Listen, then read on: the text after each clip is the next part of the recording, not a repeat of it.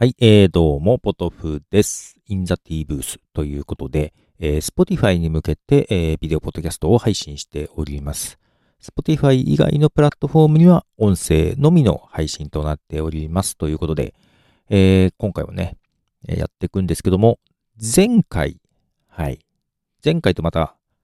えー変わってですね、環境がですね、また iPhone を Web カメラとして今使ってます。前回はですね、iPhone ではなくって Mac の FaceTime カメラを使って、ややだからやっぱり画質悪かったですね。やっぱり iPhone の方がいいですね、画質がね。で、えっ、と、前回はですね、えー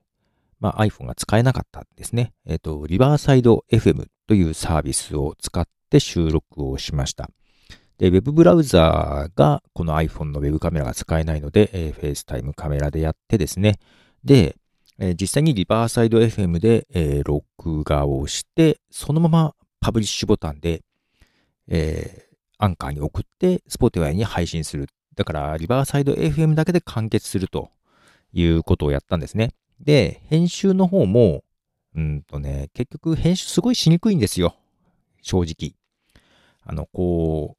タイムラインみたいなのができるでしょ？拡大とかもできなくて。で、加えて、イントロにね、ちょっとした短い動画を差し込もうと思ってやったんですが、それさえ難しくて、結局できてないのと、音声もブチって途中一部切れちゃったりとかですね、イントロ部分で。えーすごく、まあ、編集しにくいし、なんか出来上がりもいまいちだしっていうところだったので、もう今回、もう諦めて、ローカルで収録して、編集してからアップします。なので、まあ、リバーサイド FM を使わない感じ にしました。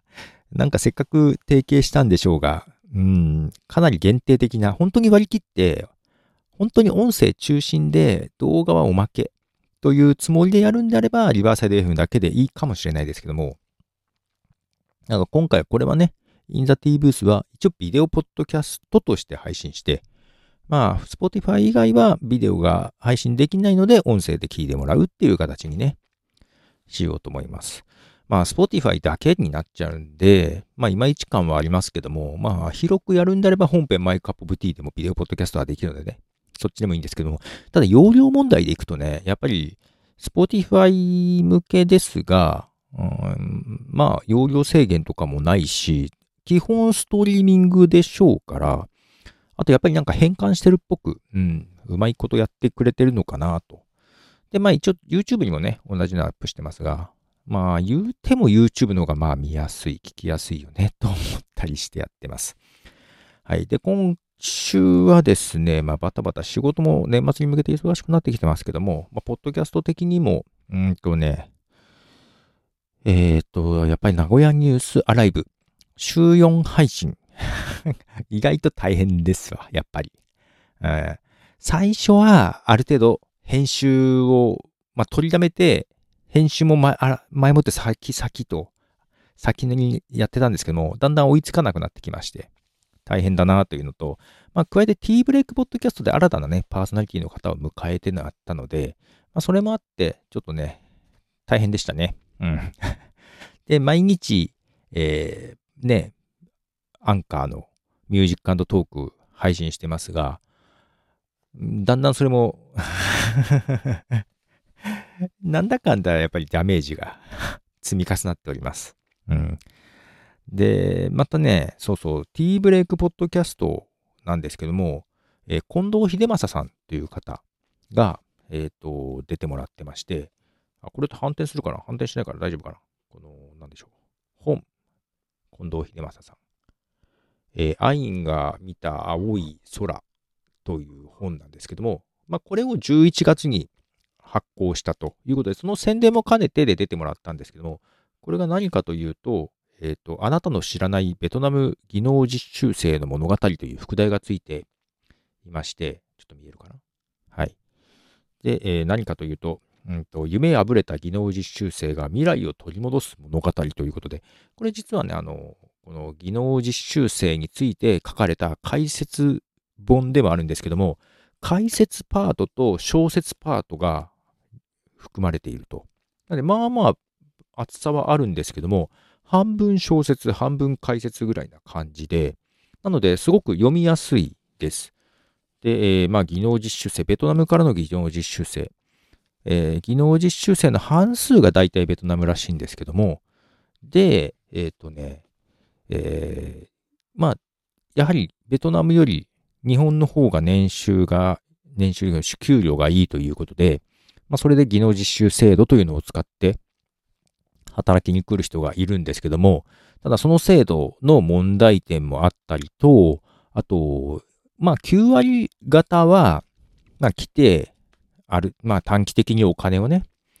えー、稼いで帰っていくっていう、まあ3年とかね、5年とか、まあ期限があるらしくって、終わったら帰っていく。で、9割方は、えっ、ー、と、ちゃんとね、あの、稼いで帰っていくらしいんですけども、1割ぐらいは、えっ、ー、と、まあ、働き先が悪かったということもあったりしてね、えー、まあ、結局なんだかんだ引かれて給料があんまもらえないとか、まあ、セクハラ、パワハラみたいなのがあったりとか、まあ、そういうのもあって、まあ、辞めて逃げ出しちゃう人だったり、犯罪に手を染めちゃう人だったりとかいう人もいると。で、勝ち組、負け組みたいなのがあって、で、その1割の負け組の人たちが出て、まあ、どういう風でどうしてそうなっちゃったのかとか、どこに問題があるのかみたいな話がね、この中にありますと。で、えー、まあ、その話自体は、まあ、です、まあ、パーソナリティとして出てくれるということもあったので、あらかじめ読んで、ああ、まあまあ面白いなと思って、っていうか知らないことが多かったので、で、いろいろ話を聞いて、パーソナリティとして話を聞いてると、なんでしょう。で、その時もね、えっ、ー、と、まあ、日本の方なんですけども、この、小説でも舞台になってるですね、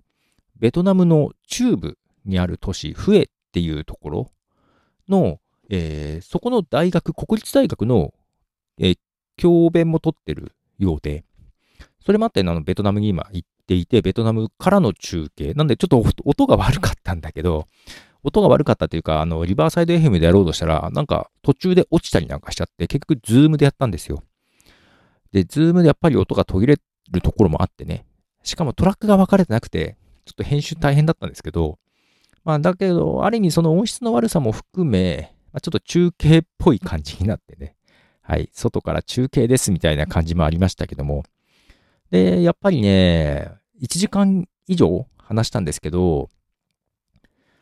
本だけでは分からなかった部分もちょっと分かったのと、まあ、あとこっちから質問もできたっていうのもあるんだけど、えー、まあ、結局これを通じて何が言いたかったのかとか、えー、まあ、技能実習生って問題あるよねって分かっても私たち個人って何したらいいんですかみたいな話とかね。まあ、あと近藤さん自身のあの、なんでしょう、人柄、パーソナリティ部分も分かったり、ね、あの、元は音楽も作ったりしてたみたいな話とか、ポッドキャストになぜ興味を持ってもらったのかみたいな話もちょこっとでしてね、あの、正直すごく面白かったんですよ。まあ、それもあって、まあ、初めてこういう音声配信したってことですけども、実際に、ポッドキャスト番組を作ろうというふうに思ってくれていて、えー、ポッドキャスターになるかもしれないです。今、ちょっとそんな話を今日してました。はい。で、ちょっと私も手伝いながらスタートさせるかもしれないということで、はい、そんなね、あの、まあ、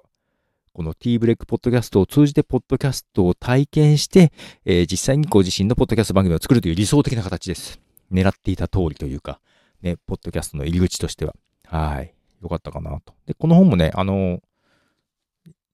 ちょうど収録時にはまだ Kindle にもなくって、さっき、あれ？さっきここで言った？ここじゃない？違うとこで話したんだけど、あんまりね、その本を持ちたくないっていうか、電子書籍とか CD もできるだけ持ちたくないみたいな話をちょっと他でしてたんだけど、なので、Kindle で、ね、Kindle の方がいいっていう人は Kindle もリリースされましたので、11月25日に Kindle でも販売されているということで。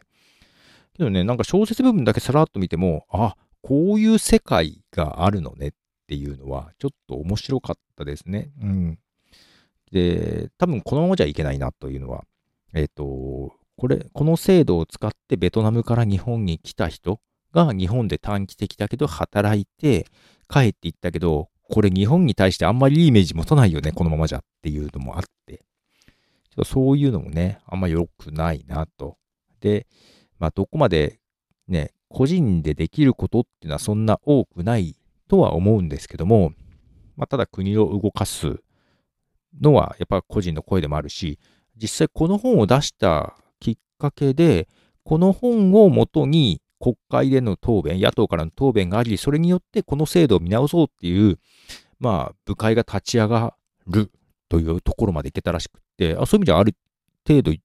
ね、影響力があるのかなと。あと、この本を、えー、原作、原作というか原案かなこの本を原案とした実写映画化も決まっていて、来年実写映画化するらしくって、えー、タイトルはね、これも本はアインが見た青い空ですけども、えっ、ー、と、縁の下のイミグレというタイトルで映画化もするらしいんですよ。ね。まあ、それも含めて、ちょっと面白いなというところで、こんなことをやっていて、バタバタしてます。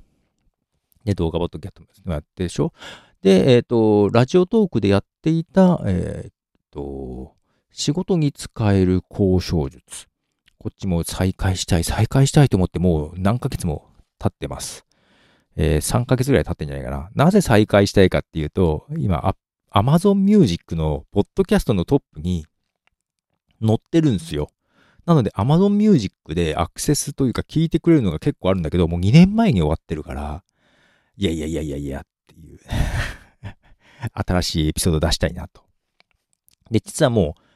ラジオトークじゃなくて違うとこに引っ越してもう準備はできてるんです。もう新しいなんか録音して切り替えるだけ なんだけど、そこまでできていながら手がつけれてないっていうね。っていうか何を話したか忘れちゃってさ。まあいいんだけど忘れちゃってね。うん。で、本当はもう一個著作権のね、ポッドキャストもあるけどもう、そっちまでは手が回んないなと思いながら。はい。加えてこの近藤さんがね、新しくやるポッドキャストを、まあ立ち上げ手伝いますよって言ったところなので はい。そんな形で、えー、相変わらずポッドキャスト付けですね。で、ブラックフライデーも終わりまして、ブラックフライデーも、この音声のね、補修、補正をしてくれる iZotope の RX10 をブラックフライデーで買いまして、買ったっていうか、9からのアップグレードね、しつつ、えっ、ー、と、骨伝導のイヤホン。これはね、あの、仕事中、会社にいるときに、ね、耳塞ぐイヤホンとかしてたらね、周りの人から話しかけにくいでしょ。だから耳が開いてる骨伝導どうかなと思って安いゲオの3000円のやつでやってたんだけど、まあ、壊してるので、二つ目を壊しそうなんですよ。だからもうちょっとちゃんと丈夫というか、壊れにくいようだっていうか、ちゃんとしたメーカーの。えっ、ー、と、前はアフターショックスって、まあ今社名会でショックスになったらしいね。ショックスの、えっ、ー、と、やつ。まあその中でもエントリーモデルの安いですけど、消耗品だと思ってるので、まあその、結構ね、もう普段から何も聞いてなくても骨伝導イヤホンをずっとしてるようにしてるんですよ。あの、周りに慣れてもらいたくて。で、普通に話しかけられてっていうのをやったんで、まあ、この辺でちょっとまた骨伝導イヤホン種類が変わるけど、仕事中ずっとして気が向いたりしたら、えー、ポッドキャストをかけていたりすると。で、ただね、前のやつが結構音漏れがしてて、きっと聞いてるのは分かったら分かるだろうなと。周りから多分漏れ聞こえてるだろうなと思いつつ、けど誰もね、あんまり非難的なこと言ってこないんで、よしよしと思って これだったら骨伝導使えるぞということで、ポッドキャストをね、仕事中にも消化したいと。まあ、あと、えー、ミュージックトークの曲決めとかもね、やってます。仕事中ね。もちろんね、なんか考えなきゃいけない時にはちょっと止めたりしてるけど、あと電話かかってきたりとかね、話しかけられたら止めるんだけど、まあ、作業系をしてる時に聞いたりしてますね。そんなのをブラックフライドに買いましたね。まあほんと、ポッドキャスト付けになんか、今年、今年は後半は特になったかな。あの、イベントもあったしね。だから今年、今年はだからいろいろやってる番組も、今だから、いくつ ?9 個ぐらい？あるからさ。まあ、このビデオポッドキャストも含めてね。まあまあ、ね、そんな感じですと。いうことで、まあ今回この感じですね。えー、やっぱりこの iPhone のウェブカメラの方が画質はいいね。まあ Spotify でしか見れないですけども、まあよろしければ Spotify でで、Spotify は推奨横長なんですけど、正方形で、はい、やってます。まあ、YouTube にも正方形でアップしてますので、よろしければということで、ポトでした。では、また。